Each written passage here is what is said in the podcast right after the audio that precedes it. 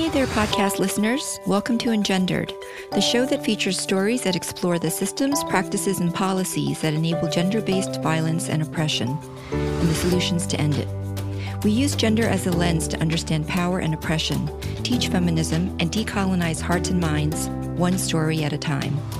Engendered is sponsored by Kanduit, spelled K A N D U I T, and I'm your host, Terry Yuen.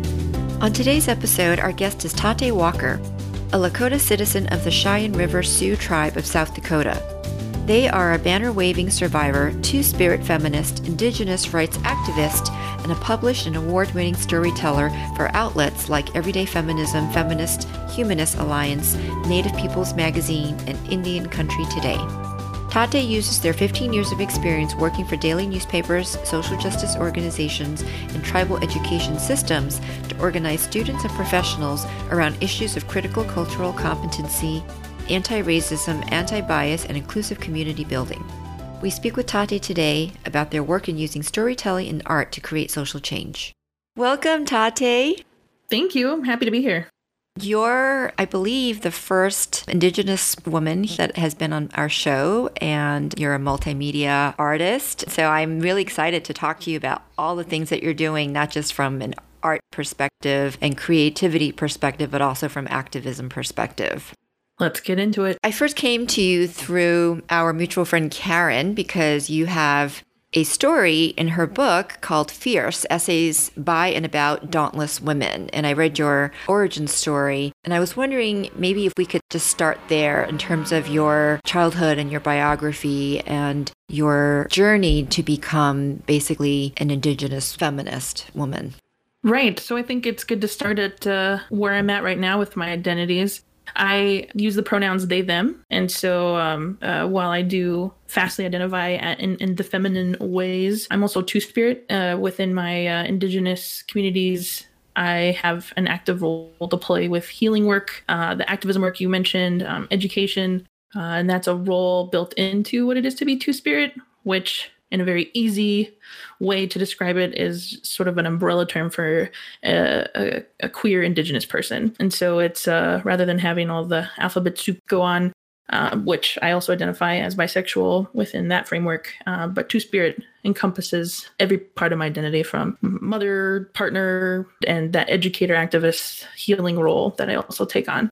So, actually, I was going to ask you about Two Spirit. Is that a term that preexisted any kind of terms that we have in the American vernacular around gender identity. Is that something that was already part of the indigenous community? Native communities had that term because the concept existed first?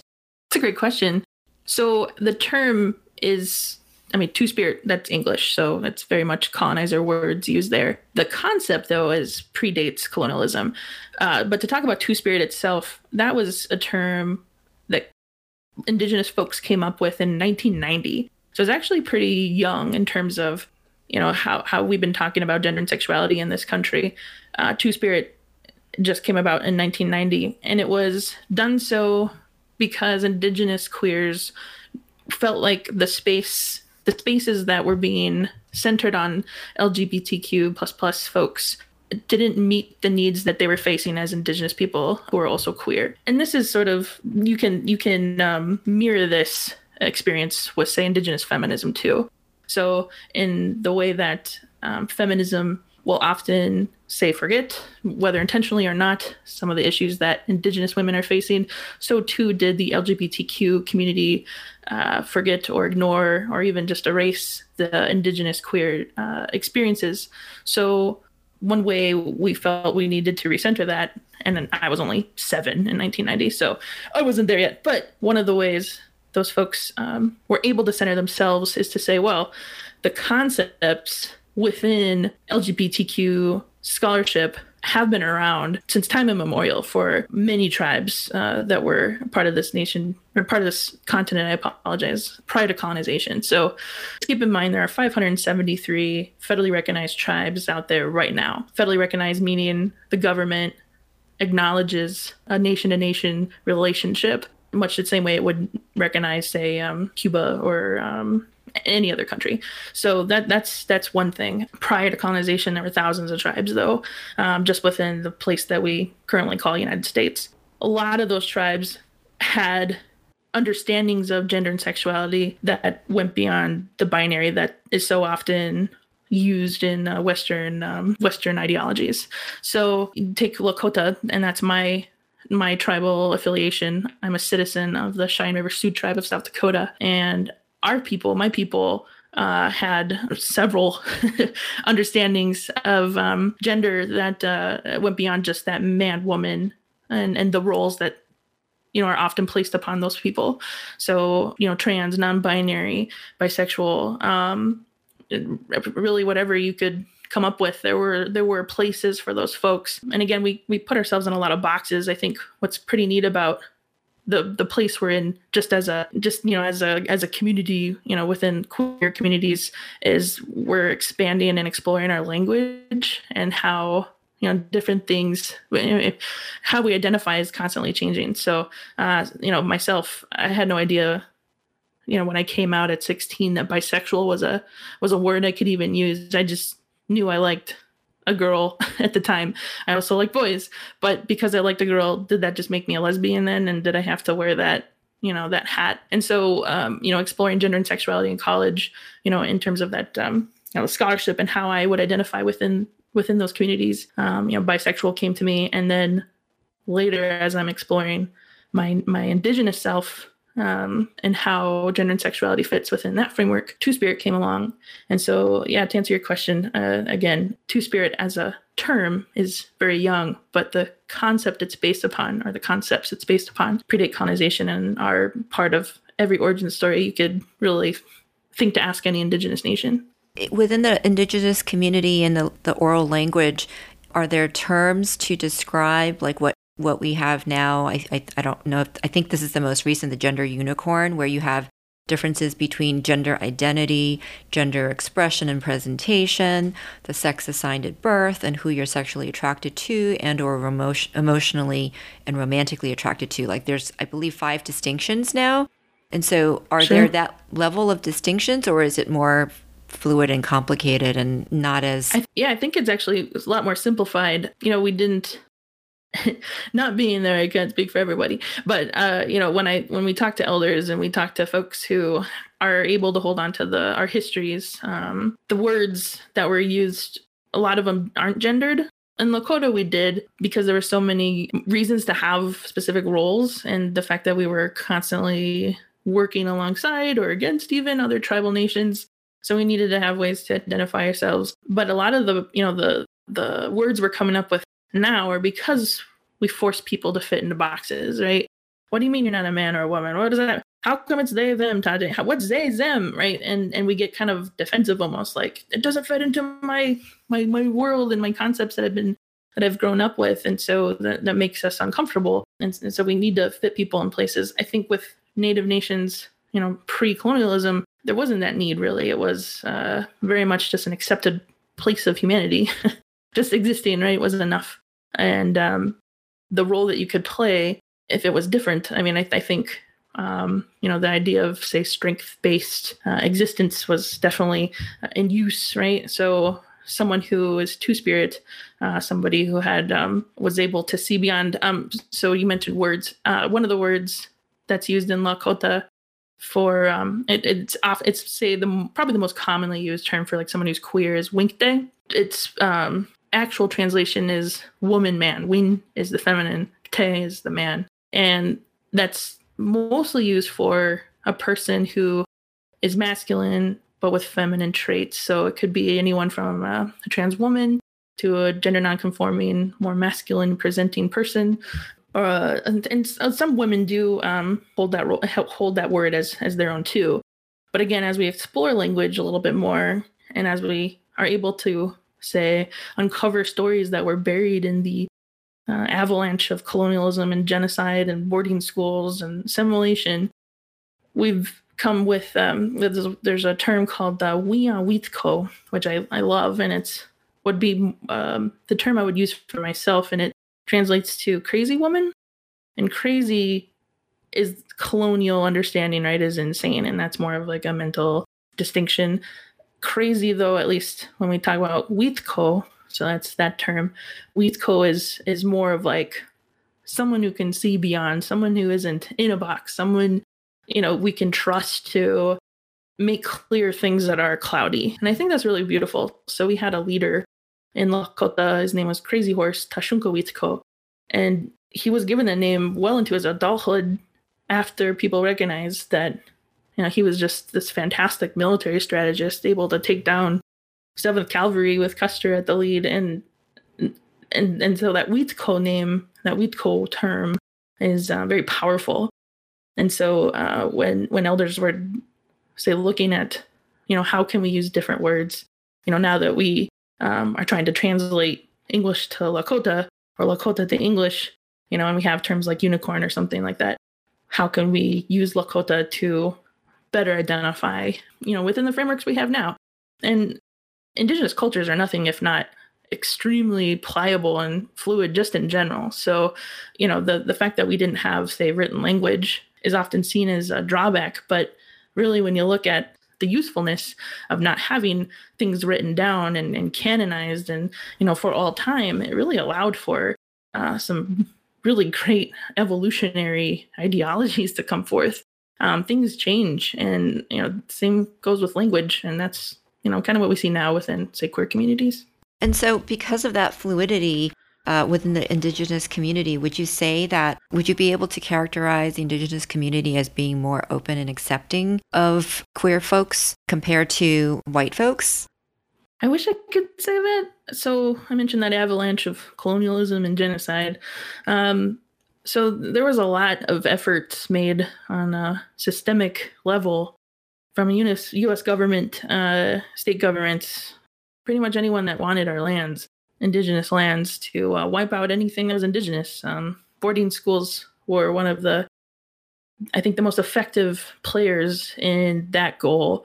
Uh, boarding schools came about late 1800s, mid 1800s, uh, around the height of the Indian Wars, and it was really just a place to have child hostages of indigenous nations. We have your kids, and if you don't play by the rules, don't play by our rules, uh, you know, we could kill them or you know take them, you know, adopt them out, which was often done. And those places were often run by um, first were run by military units. So carlisle indian school um, in the east coast is, is one of our one of the most pop not popular one of the most well-known boarding schools it was the place where um, the kill the indian save the man term was coined. But that was literally what they were trying to do at these schools. Kill the indian kill everything that is, is our identity. Kill these words like you know we Witko or or Winkte you know kill these concepts uh, of, of queerness and or or just you know femininity you know this this matriarchal societies um, that were extremely strong and well organized before before uh, colonialism took over um, and patriarchy within that. So when you have you know my mother for instance is a boarding school survivor um, and so she's i'm only one generation removed from those places. Um, you know and, and folks who went through boarding schools um, will often tell you, um, you know, if we spoke our native language, we were beat and hit, and so the survivor in our in our ancestors and our relatives was, well, you don't speak native, then uh, you don't speak your tribal language. You you you you agree with what's being uh, forced, you know, into your brain, um, and a lot of that was, um, you know, Christian Protestant based concepts of sex and gender. Uh, and so a lot of our teachings were lost and replaced with uh, colonizer mindsets. So, um, up until very recently, uh, with even the last year, native tribal communities, so those 573 tribes I mentioned, there's only about 350 or so that have actual land, or what we call reservations.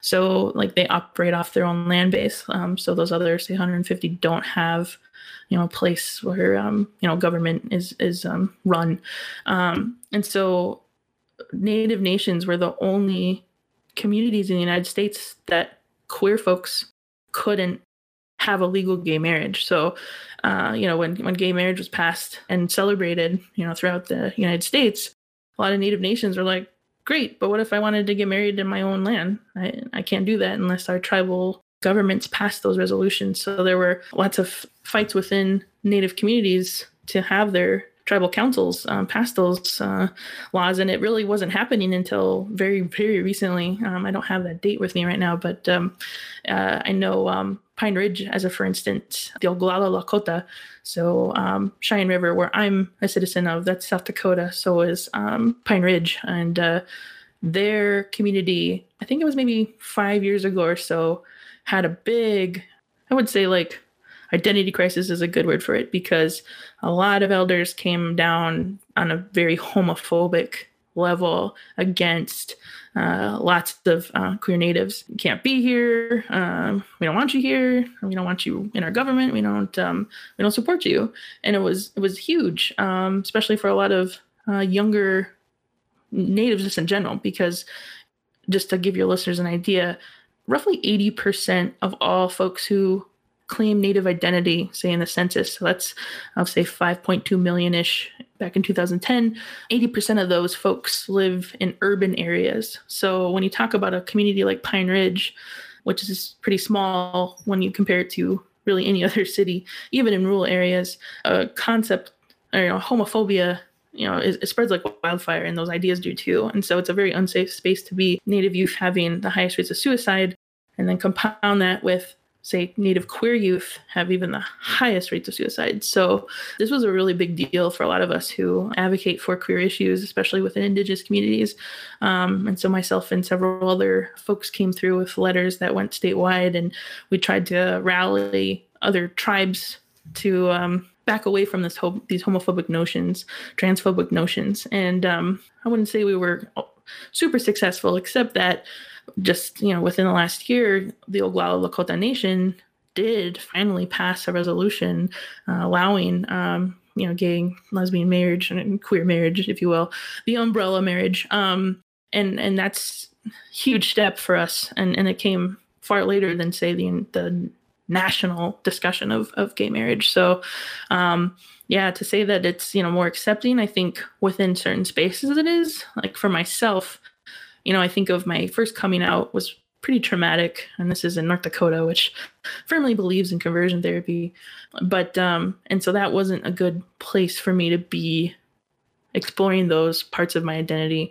However, in college, when I was able to get back to um, my my my traditions and um, you know go explore and be participant in sacred ceremonies like Sundance or Inipi, those elders were extremely supportive and those are the folks that really help guide me to where I'm at right now and that that two spirit framework of responsibility. It's not just a title I wear because I'm queer. It's a title I'm able to wear because I work for it and because I'm honored with it, right? Like I could easily say I'm queer and not two spirit.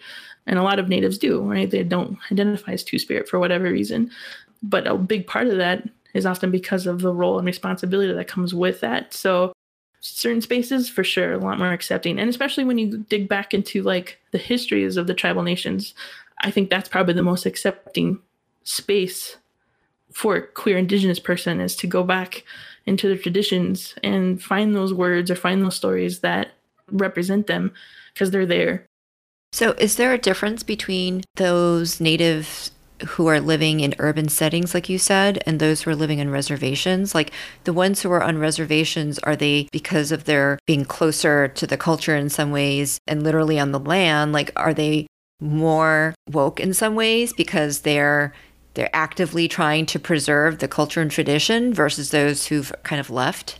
I think in some ways they are, but just remember that it was those folks on the reservation in Pine Ridge who were the homophobic, transphobic ones. Right. Um, you know so that, that's a hard dichotomy and, for me to right. you know sort of reconcile. Yeah so it's a great question though because i mean we asked that that same question within our own indigenous spaces and i would say yeah there's a huge difference. I think that difference is self-made though. I think um, a lot of that stems from you know access to resources um, the privilege that urban natives would have over res- you know reservation natives. Um, myself, for instance, uh, I live in Phoenix, Arizona, and it's the largest urban population of natives in the country. Tons of tribes are here. It's the traditional homelands of the O'odham and Piipaash folks who I have the privilege of working for, and that's something that gives me, you know, cross the street access to, you know, Indian Health Service. And just to use that as the example, if I go home to my reservation and need health care, there is an Indian Health Service hospital, but I wouldn't be able to give birth there. There is no birthing center there. A grocery store would be something I'd have to go miles and miles and miles away if I wanted the fresh fruits and vegetables. There are communities that do have, say, um, like food marts and stuff, but when I was growing up, there was a gas station and there was nothing more than that. I didn't even know what a mango was until college. You know, and those are things that just healthcare in general, right? Like just take that one example. And there's a huge divide access to mental health care a cousin of mine recently had uh, her son, you know, hurt wanting to harm himself, and he had to be driven four hours away to the nearest um, mental health um, inpatient services. She couldn't get off work and had to come later. And then the court took him away because she couldn't get there to sign paperwork. Right. So there's some like massive um, disparities that reservation natives face versus someone like me who wouldn't have that problem. I wouldn't have to worry about that problem. I have the privilege of not having to worry about it. So, with your, you, you said this is your cousin? Yeah. Okay. Mm-hmm. So, did she live on a reservation? Mm-hmm. That's and, my, my, my so, tribe. But then mm-hmm. why, where she brought her son to, why do they have jurisdiction to take him away? Was it the tribe, tribal court? That did that? No, we we we are subject to federal government. So um, because it's nation to nation, um, we we have to follow the same rules. If we go like if I go to France and you know step out of line and get arrested, I still have to follow those rules. So this much the same way for natives in in the United States. So she goes to or her son is taken to um, an inpatient service and um, admitted, and she only has you know however many hours to get there before her child is considered abandoned. And that's the, the rule of say sioux falls south dakota. And that's where that was. I see. So she still has to follow that. It doesn't matter right to them where she's at. Uh, she still has she still has to abide by those laws. And, and it's unfair. It's totally unfair. But it's happens so often um, too often. Uh, south dakota just as a byway uh, has the highest uh, rate of natives in foster care. It's roughly um, latest stats i think where uh, native children are roughly 8% of the south dakota population but up to almost like more than 50% of the foster care kids or, or even more than that I'd have to look that up, but it's it's definitely over half. And um, big part of that is because those laws are, are in place, right? If I can take a kid away because their parent can't get there for whatever reason, and then there's a 48 hour hold automatically. Uh, I mean, that there's money in there too. Of anyway, course, that's yeah. a total byproduct. But so going back to the question about like the reservation, so I would say I grew up living, you know, with my mother's family. My mother is um, the the native half of me, so I, my father is Irish from from the Brooklyn people. Um, he's uh, he was raised in Queens, so um, the but he he moved out, and that's how he met my mother uh, in the on the reservation. So we were we I was in in immersed with my family. We I had um, several cousins and aunties who I had no idea were called cousins or aunties. I just assumed they were, you know, extensions of my mom and dad and my siblings. And uh, it, it, was um, a shock to me to hear that they weren't that later in life. And um, that and that that comes with a set of privileges that I I miss. Right, having family, have growing up knowing that I'd be taken care of. You know, no matter who I was, was was amazing, and uh, that that's something I'd love to return back to. Um, you can't do that in Phoenix. I don't have any family here. I'm definitely you mentioned land and being on the land. There are ceremonies I can't participate in because I'm not home. Uh, there's um, you know. Uh, medicines that I'm not able to collect because they don't grow here. And so that's that's hard for sure. And so um, you know, when uh when it comes to like the leaders of our people, I I personally defer to those who are land based, say on our reservation.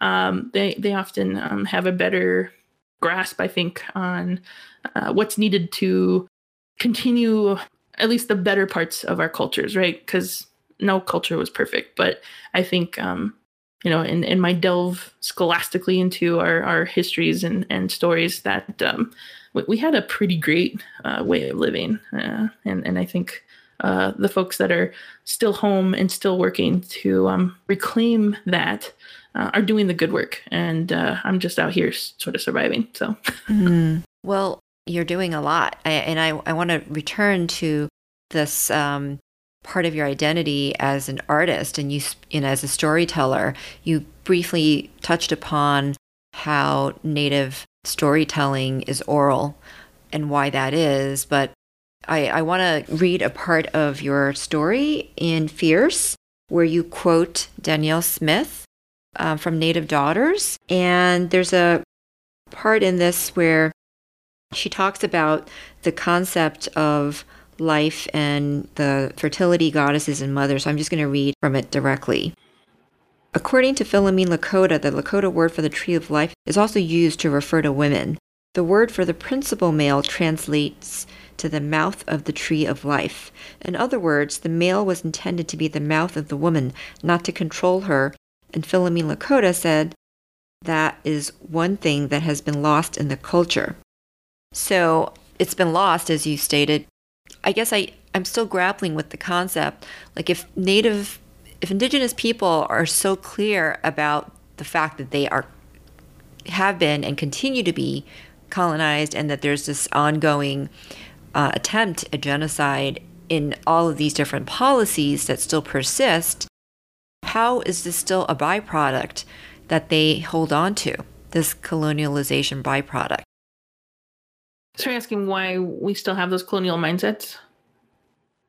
Or yeah, as as as with regard to, for example, the concept of controlling women and violence. Like violence, you you stated earlier, it was a uh, indigenous cultures are matriarchal, and I've heard uh, and read that violence, um, or the way at least that it's enacted now in terms of violence against women and, and the power and control aspect of it didn't really exist. There might be violence in terms of both sides trying to assert their power, but it wasn't this domination that is um, playing out, you know, in these different relationships now. So I'm wondering how is right. it that there's I, I this consciousness and yet it continues and there's no sort of resolution? Well, colonialism is a hell of a drug. Um, the I think the short answer is we're in a society that benefits men, uh, regardless of you know the the color of their skin, and and that goes for Native men. We're we're still figuring that out. Um, you know, I, I I think that's a question we we're always going to ask ourselves until I mean, and and really, I think there's this idea of decolonization and I think it's a great goal to strive for, but I'm not sure how realistic true decolonization is because decolonization is, you know, completely ripping out the the, the weed of decolonization. This this unuseful, totally um, um, malevolent force that has completely destroyed native lives and yet we depend on it. We're we're part of that system now. You know, a lot of us have jobs and need healthcare and pay taxes, and you know, we, that that's hard to get out of when no one else around you is trying to get out of it too.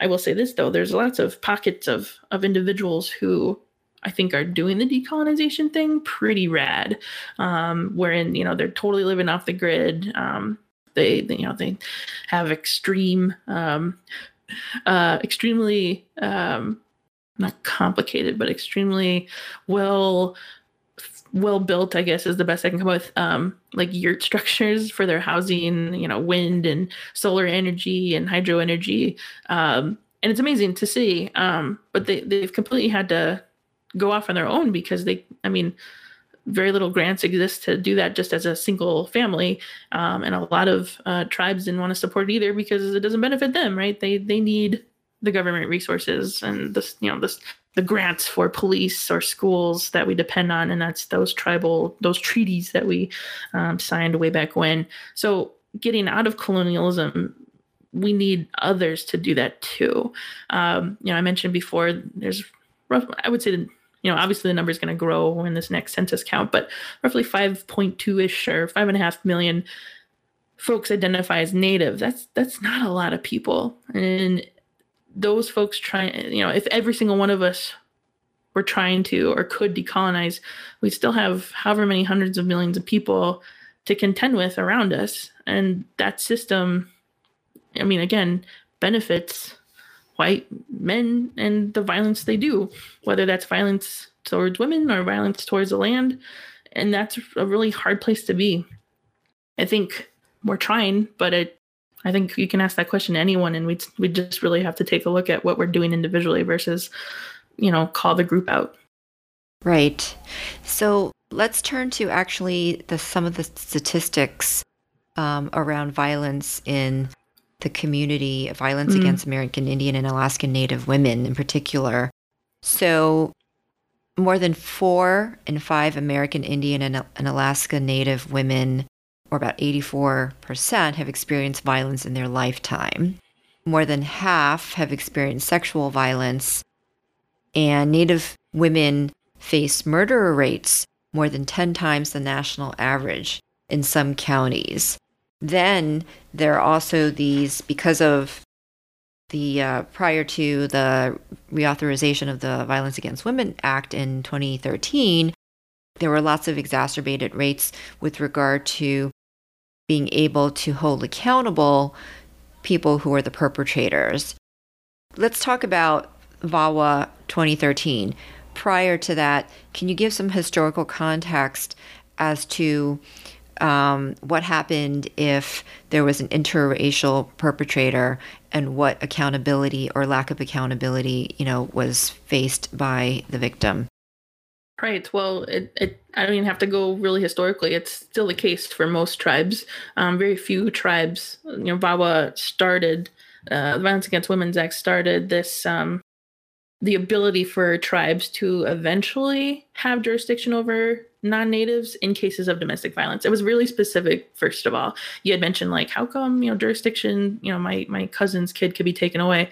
Well that that wouldn't have been included in VAWA right? So it's um, very specific to um, domestic violence. So how it works right now so one of the stats you didn't mention though too is um, so you have say the murder rate is 10 times the national average, or one in three Native women will be raped in her lifetime.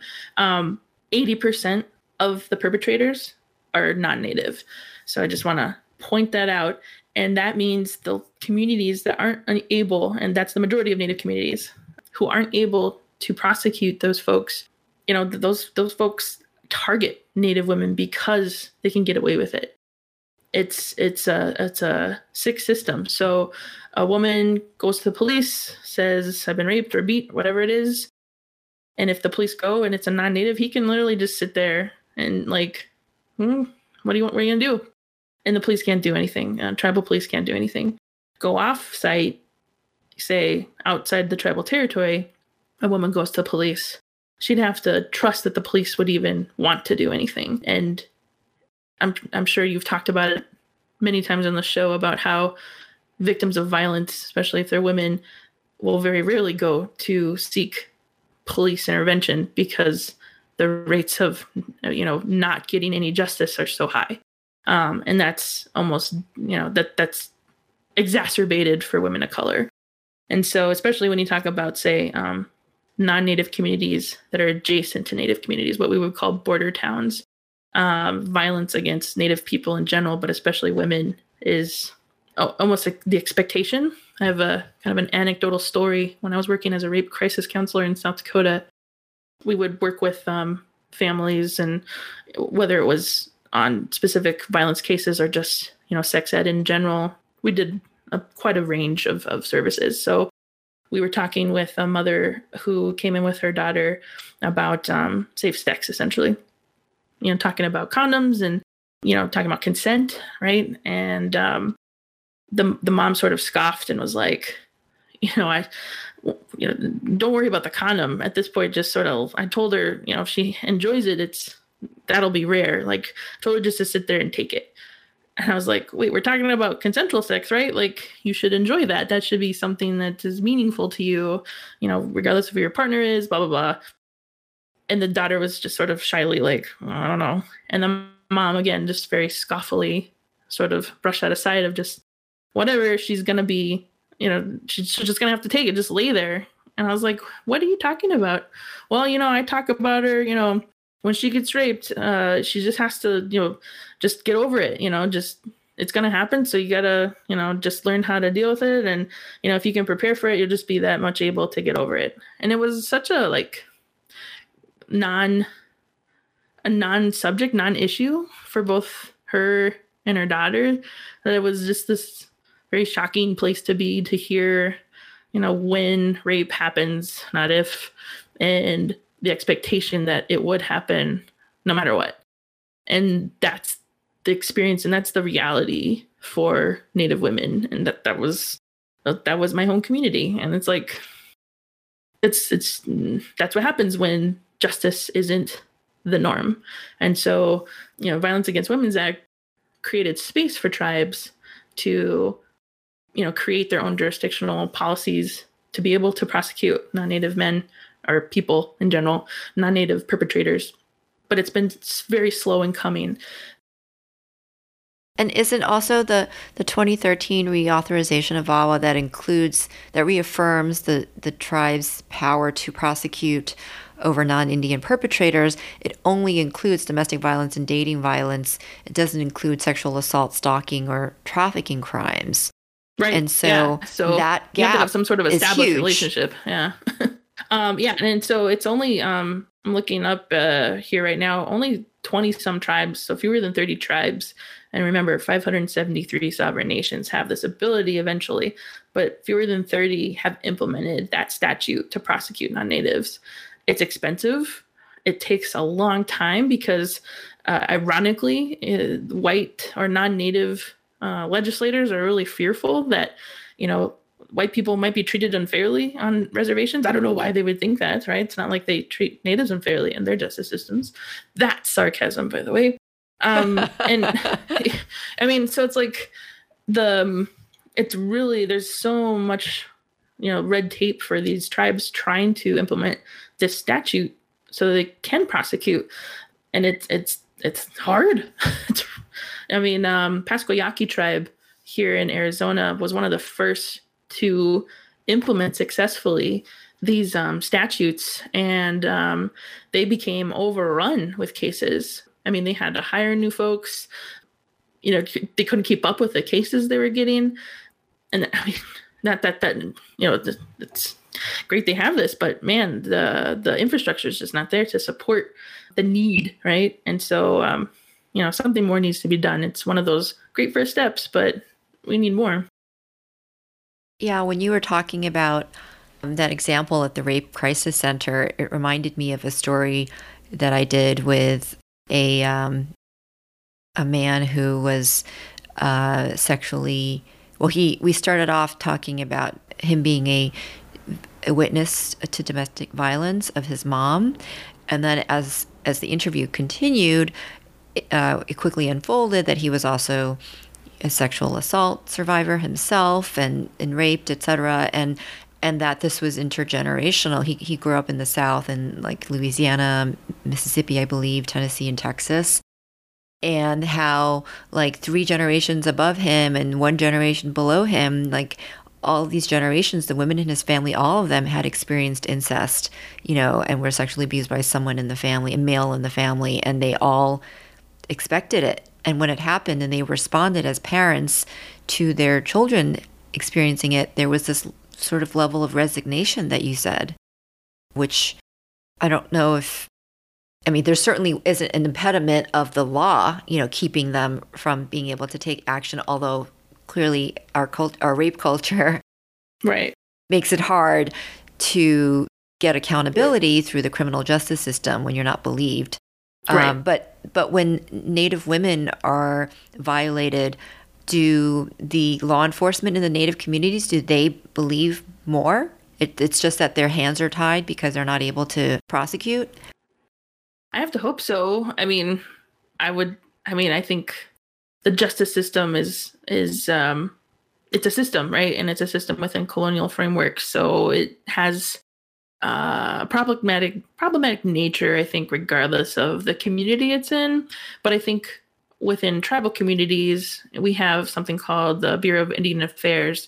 And so our police officers are from the Bureau of Indian Affairs versus, say, like, um, you know, county police or county highway patrol or whatever it is. Um, so they're usually either of the community or you know a native themselves and i think there might be a little bit more trust just to kind of put it in perspective for you. I mentioned that pascua yaqui tribe. So since they started that statute as a pilot program in 2014 the cases involving non-natives have accounted for 25% of its domestic violence uh, domestic violence caseload. And there's been a 10 to 20% hike in operational costs for them. So like you know when it comes to believing their victims it sounds like they are like they're prosecuting folks but it's been this huge jump and um, unsustainable And uh, i mean they're they're doing what they can but um, i mean this is from stats from this year so um, you know there, there's more that definitely needs to be done for sure. And would you would you say that within the community there's a greater awareness of rape culture because of you know the ways in which they're the community is like doubly multiply um, oppressed and violated mm, I'm trying to see how I'm best to answer that so um, there's a, a, a movement that's been happening since the 90s called Missing and Murdered Indigenous Women. It actually originated in Canada, where um, there are communities where if you're a Native woman, I mean, your chances of survival past, say, teenage year is ridiculously low. And again, it's sort of an expectation. Um, you know, just don't go there if you want to live. Um, you know, don't let the rattlesnake bite you um, if you want to live. So, I mean, it's not a place you want to be. Um, and yet, uh, every year they do like a, a march, if you will, to remember the missing and murdered Indigenous women from that community because it just it continues to happen. One of the reasons they started this march is because they kept going to authorities to say, you know, my cousin's lost, my sister, my mom, whoever it was, is gone, missing, and nothing would be done. And so it became this again expectation of if i take it to the police it's like they go missing again so they're missing you know from their family and if they take it to police it's just going to get missing among the many files of indigenous women that uh, have open cases.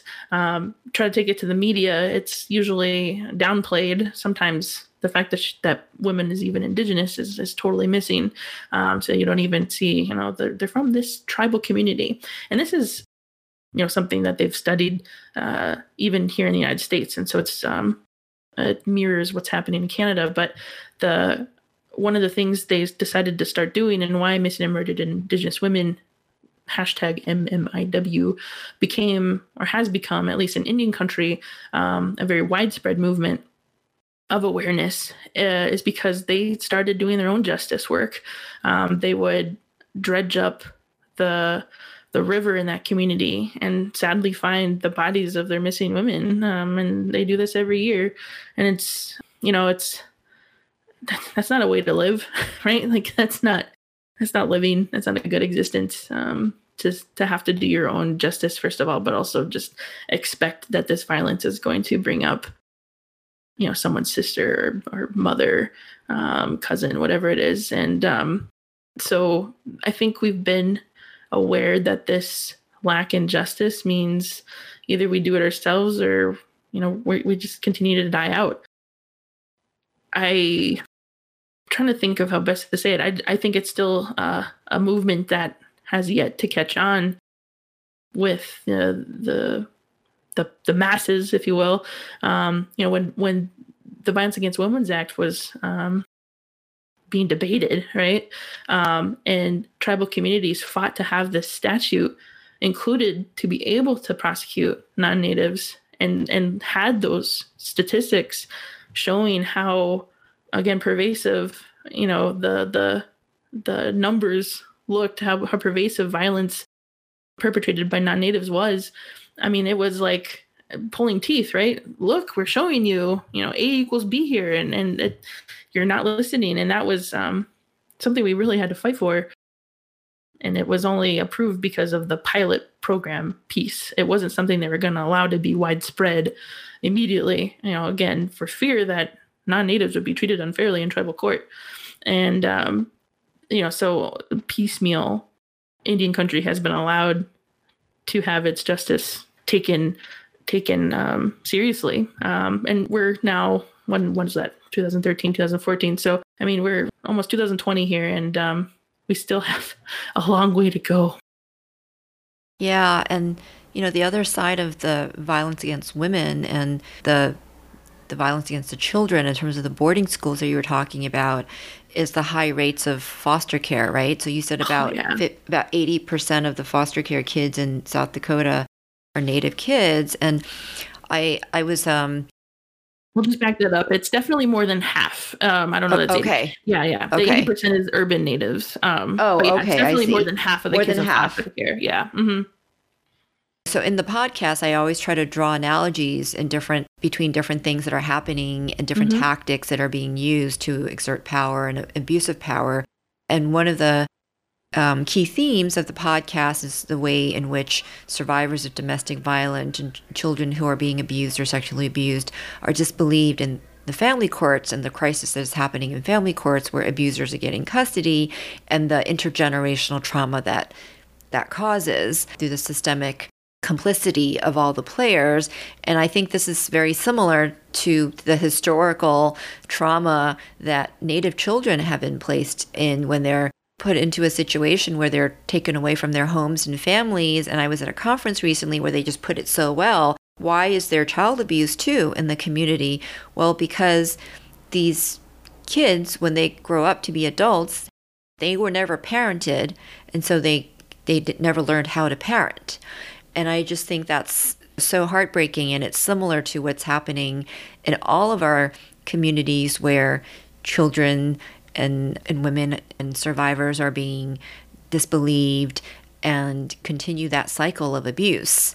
And and so I guess my question is is there any benefit to working with other groups around these issues and bringing awareness or do you feel like within the native community it's better to be sort of single issue and like bring awareness to what's happening in indigenous communities because there's just so much going on. And if you you know are allied with other issues it, it might confuse things.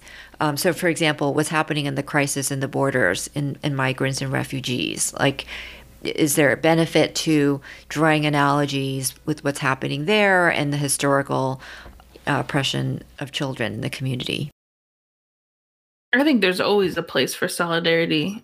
Um, I think it's, it's Audre Lorde, mm, some really cool thinker who I can't remember the quote had a fantastic way to look at it as, you know, there's no such thing as a single issue platform, right? Like mm-hmm. as as just a human being, you don't live single issue life, right? So everything sort of confluences toward your identity, right? And that's from multiple sources. So, within Indigenous communities, missing and murdered Indigenous women goes into language revitalization, goes into um, you know anti-oil protesting, goes into you know um, getting our kids out of foster care, um, or or even like um, the disparities within incarceration. Like all that's connected. It's all connected. Um, and you know, you mentioned you know other groups. I think you know natives have a a long track record of participating with other groups in terms of that solidarity piece um, you know to the benefit of that group and i i think the biggest example of that and we're talking today on what's known as veterans day in the united states um, you know natives have the highest rates of enlistment in service of any racial group and that's been just historically the case. And that was even before we were citizens of the united states. Or in world war ii and so like those factors have made i think lots of allies maybe recognize our, our issues maybe with a little bit more gusto sometimes not all the time. And i think social media has been a big player in that. So as a for instance um, you know mauna kea in hawaii is a big um, piece that's gathering a lot of um, non-native attention but it's a huge issue um, it's uh, the telescope um, world's largest telescope that's trying to be built on a sacred mountain that already has dozens of telescopes on it. Uh, what's one more? And the Hawaiians have um, been fighting this issue for decades, decades, decades, and really haven't been listened to. But um, post Standing Rock Indigenous issues, um, and Standing Rock being, as a reminder for your listeners, the the place of um, the No Dakota Access Pipeline protests, um, which gathered just, I think, um, unprecedented level of support from across the world, really. Um, and and a big again, the biggest piece of that was social media. We were getting our own stories out, um, but also like something like Standing Rock, you know, goes to your point, Terry, about that solidarity piece. I mean, there was there were groups from Black Lives Matter. There were you know groups of, of veterans that came. You know, groups of um, um, you know environmental activists. You know, not necessarily having been concerned with, say, indigenous specific issues, but recognizing that there was a place for their own movements within this space, and it really, you know, gathered a lot of folks to the cause.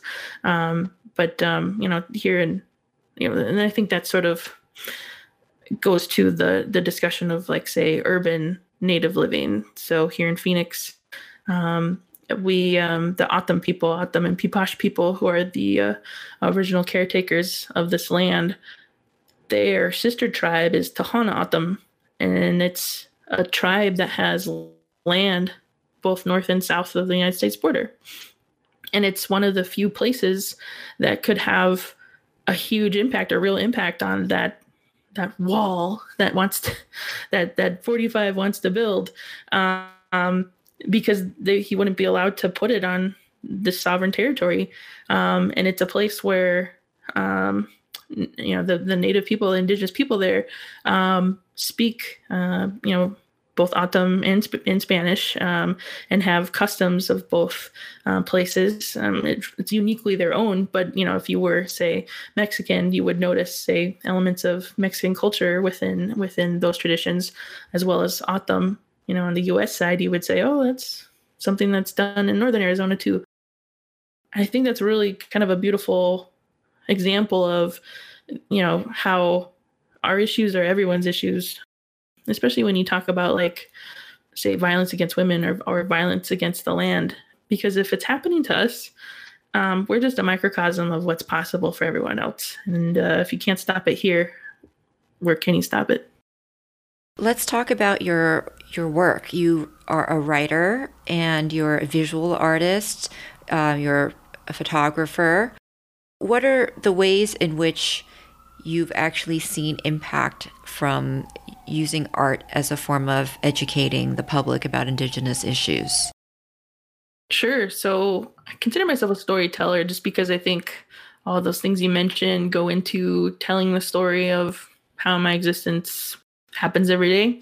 So I mentioned social media. I was, I don't know if thrust is a good word, but I was put into um, sort of a viral spotlight once um, uh, Johnny Depp's The Lone Ranger came out. Um, in um, I think it was like 2012, maybe 2013 ish. I think it was 2012 or 2011, one of those.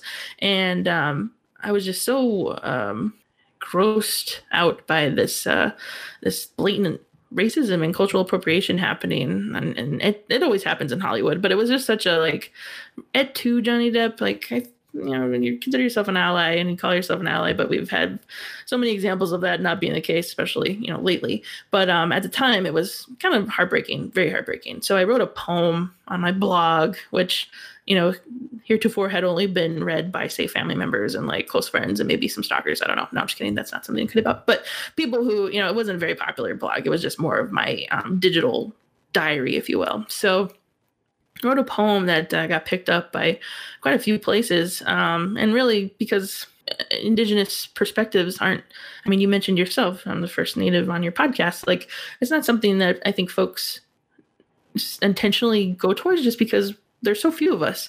Um, it's not the first thing you think about when you think of, say, a big issue that's happening. Well, what do Native people think about this? Chances are we have thoughts and just don't really come to us first. So that this movie, you know, was dealing with, say, one of the most famous um, stereotypes of Native people and in Tonto, and my poem uh, uh, went. I mean, millions of people read it and um, was asked just from that poem alone. I was presented with several areas to write about indigenous perspectives and i had been uh, you know I, have I've been a, a news reporter um, and a freelancer for the last 15 years, um, daily news publications, magazines. But that was the first time I'd ever really been recognized for like the artistic side of my writing, sort of a, a closet poet, if you will. And so that was really empowering, but also I felt like it was one of the first times my writing had like a, a broader impact, um, especially when it came to say cultural appropriation. Like, oh, someone's listening to me about how maybe we should get some native actors or maybe there should be native directors and native storytellers who wouldn't you know perpetrate these kinds of uh, harmful images which again lead into you know the stereotypes of say a warrior you know native you know who is tough and you know can kill things. And, and that might translate later to uh you know well violence against just native people in general because of that warrior stereotype. And you know that goes into like the hypersexualization of native people pocahontas being one of those um, bigger stereotypes um, bigger um, images i think a lot of people in general have of native women. Um, you know and that that feeds right into that, conversation of violence against just indigenous people. So i think that's that's been you know social media really um, was the catalyst and getting that artistic storytelling of mine out there. So that actually generated a lot of eyeballs and awareness of the issue. Do you know if it actually was there something measurable in terms of people demanding action with regard to retracting the movie, the film, or getting Johnny Depp to respond, or uh, anything that came from that poem?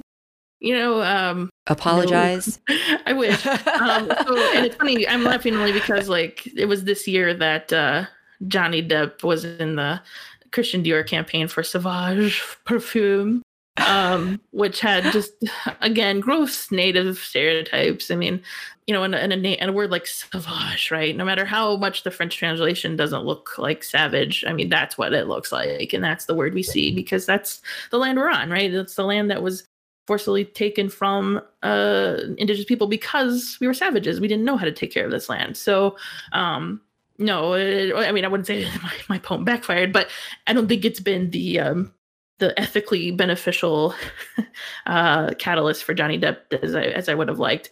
He had also at that time, and part of my poem mentioned this, had had promised to buy back land in Pine Ridge, that place we mentioned before, um, which is the site of uh, Wounded Knee Massacre. And so at the time, there the person who owned that land, a non-native, was selling it, and because of its historical value, it was able to ask an exorbitant amount for land that really wouldn't have been worth that much just as land itself. So Johnny Depp came through and was like, I going to buy this land and give it back to the native people in a very white savior type way. Um, and so it was just like, stop while you're ahead. Well, you're not really ahead, but just stop in general. But in terms of you mentioned the eyes upon us, you know, um, social media again, and not necessarily that poem itself, but um, you know, my poem was one of, say, many arrows that have been flying for decades regarding misrepresentation of natives in pop culture, um, from sports to movies to uh, even politics, right? So um, I think the arrow that I shot uh, within that conversation um, you know had impact on some folks. I think you know i still get emails from people who are like oh you know i was thinking about dressing up as you know an indian, for halloween but uh you know i read your thing and so i don't think i will you know and they're looking for a pat on the back and i usually try to give it to them because i think in the long you know in the grand scheme of things people are trying but um it's also like wow that that's such an old article and we're still talking about about indian costumes at halloween. Like whew, um, so again, we're just such a small drop in the bucket when it comes to population that the conversations about us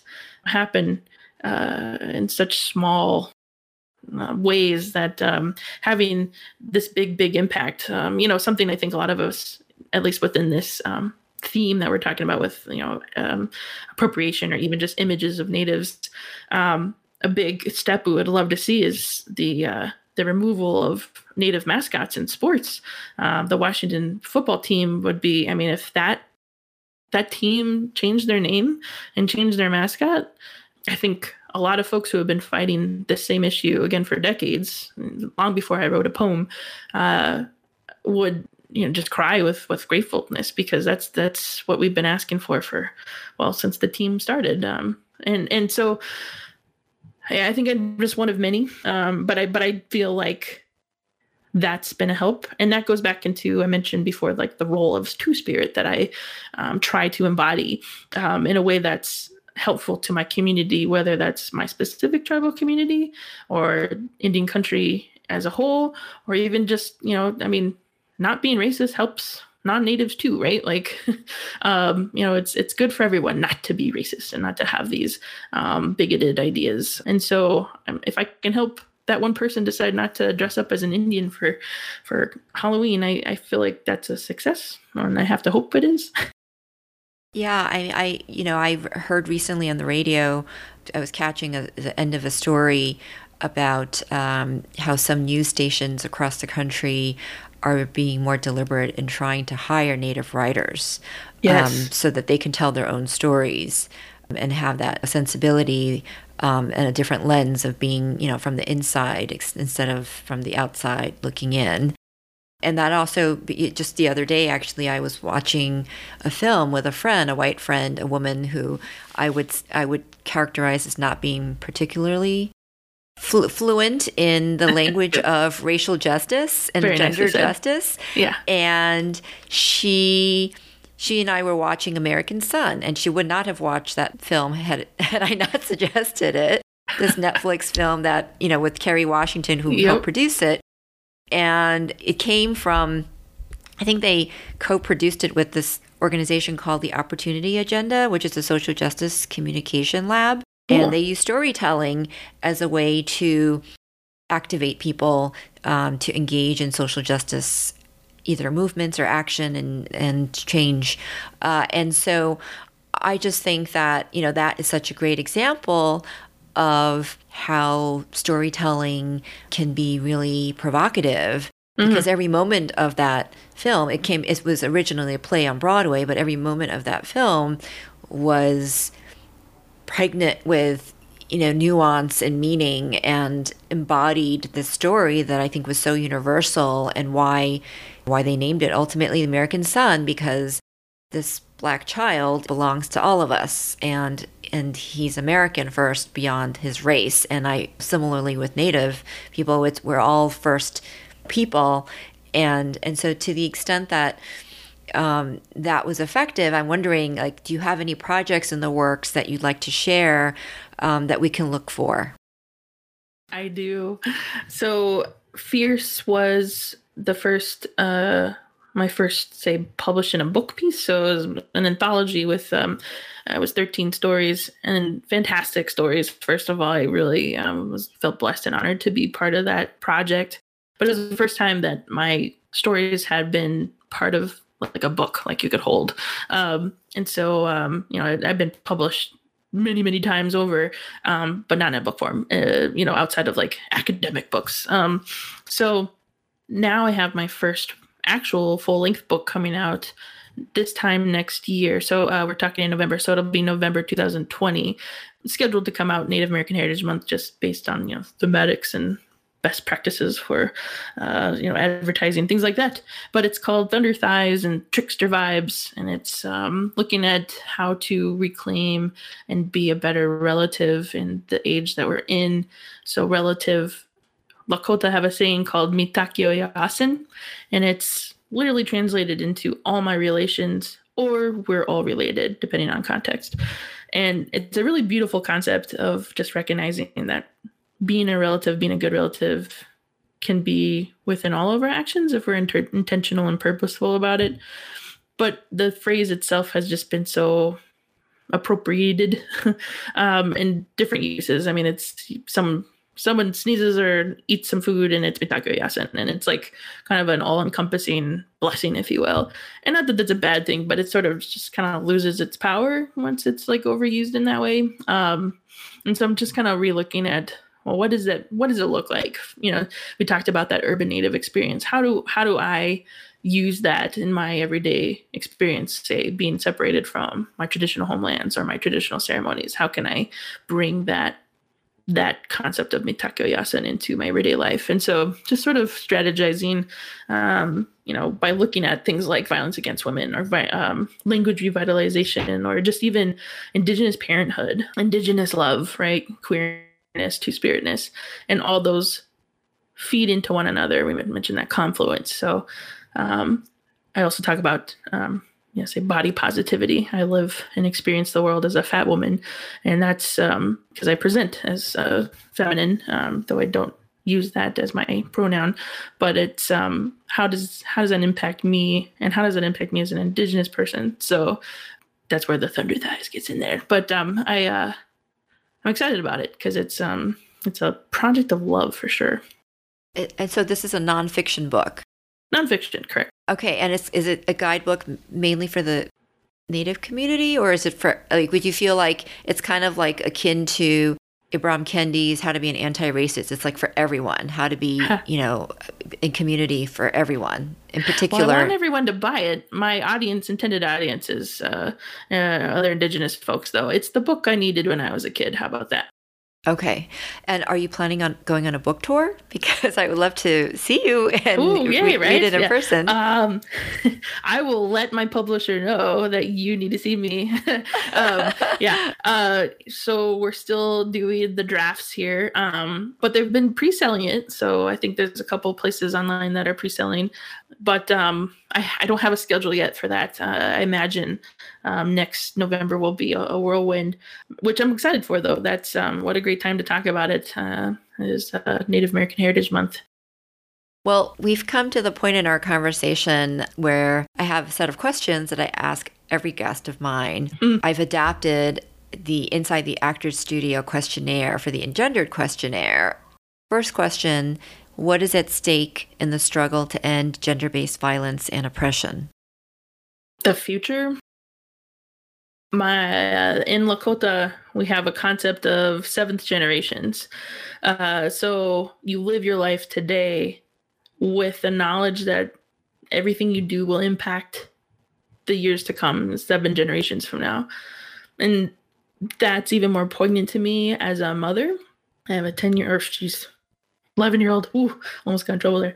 Um, I'm an eleven year old now, and that while that was always something I strove for, you know, in my work as a journalist, in my work as a um, social justice advocate, now that I have somebody who is also responsible for generations beyond themselves, um, I have to be thinking of things like how how do I stop anti-oil interests? How do I vote in a way that's um, productive down the road, right? Not just for today. So talking about ending gender violence is um, that's I need that to end because my I mean I'm going to be an ancestor someday and if uh, my if my uh, relatives down the line can't look back and say I did nothing that's um that's on me and uh, that's not something I'm willing to to let go. What gives you hope? So many things every day. I I think conversations like this right now give me hope. Um, I think I don't think we give ourselves enough credit for some of the little things that happen that can be impactful down the road, whether that's mentoring or a conversation or a movie that you watch with somebody. Um, how can those little moments um, grow into something more? And that's again looking from um, you know just just a perspective of a of a future ancestor, but also like you know somebody who has um, kids coming coming up in the world who are going to make their world even better. That gives me so much hope. I see so much um, potential and so much, not just potential, but just active participation in our young people. Um, I work, uh, like I mentioned, for um, the Salt River Pima Maricopa Indian community, the O'odham and Piipaash people here. And uh, I work with um, the education system, and I get to every day be by young people who are fighting for justice and the multiple ways that that can be done and I just am so jazzed to see what this world looks like uh, when they're making the decisions. And final question What can we do more of, less of, start, or stop to end gender based violence and oppression? I think it starts with, again, the little things. Speaking specifically to, say, the violence Indigenous people face, starts with super easy stuff like you know, ending the misrepresentation, or the blatant racism against us uh, using stereotypes. Um, as a for instance, that same school district I work for, the girls volleyball team had an incident uh, in the playoffs where fans from the other team started calling them savages and mocking them with a war whoop gesture, the the putting your hand to your your palm to your mouth and making a sound reminiscent of uh, old Hollywood movies, westerns, and that's today. That that was a couple weeks ago. Um, so very recently. This isn't something that's, you know, again the old Wild West. This is Phoenix, Arizona in 2019, where um, those same kids I have so much hope in are still perpetrating violence. Uh, I mean, it's it's and it's small. It starts with something small like a word, and something small like a gesture, something small like a sports mascot or a, or a um, a word on a jersey. And if we can't, we have to stop using those those words, those harmful, that harmful language when someone tells us to. Um, right? That that's pretty much the the bare minimum of being a, a good a good human being is uh, someone tells you that you're hurting them, you stop that behavior. But when say women have told men to stop uh, you know harassing them as they walk down the street or judging them for the clothes they're wearing or when native women have said uh, you know stop killing us right? Uh, or you know stop using our images on the side of your sports know, your helmets um, or in your gymnasiums because that translates in your subconscious as objectivity right? Something that you can own and do whatever you want with. When we've asked you to stop you haven't. And it's such an easy easy thing to do that i promise won't cause the end of the world. Your sports team will still suck washington uh, without that name um, but not having that name could really be the the, the starting point for Indian um, violence in Indian country. Um, so stop doing that. I think we need to start listening uh, to to uh, the the marginalized voices, um, and and not just start listening, but like actively seeking them out.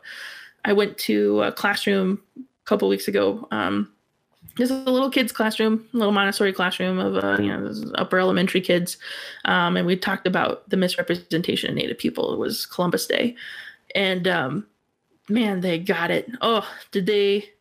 They understood when I talked about um, you know uh, the the fact that the books they read don't have native people in it right all of them were able to say yeah i'm reading this book and it doesn't have a native person or i read that book last time and it didn't have me and so it's really easy to say, just sit back with every everything you do, whether you know it's the media you consume or the conversations you're having, and ask whose perspective isn't being um, noted here. For myself as an individual, I'm I'm really working on trying to be um, less ableist because that's something I it's hard for me to admit to. But um, using ableist language um, has really been a, uh, a problem for me.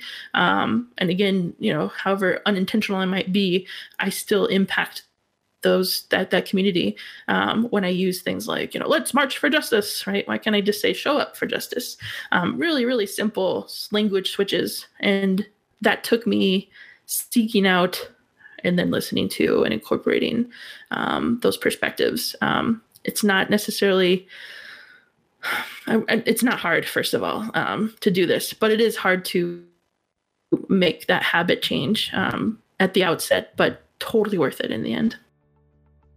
Well those are great ideas. Thank you so much Taté for joining us on our show today. Thank you. I had a really good time. Appreciate it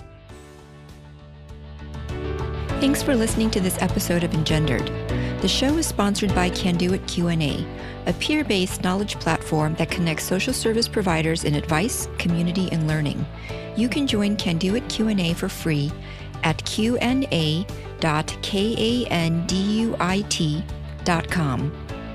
I'd love to get your feedback and hear any questions or suggestions you may have for the show.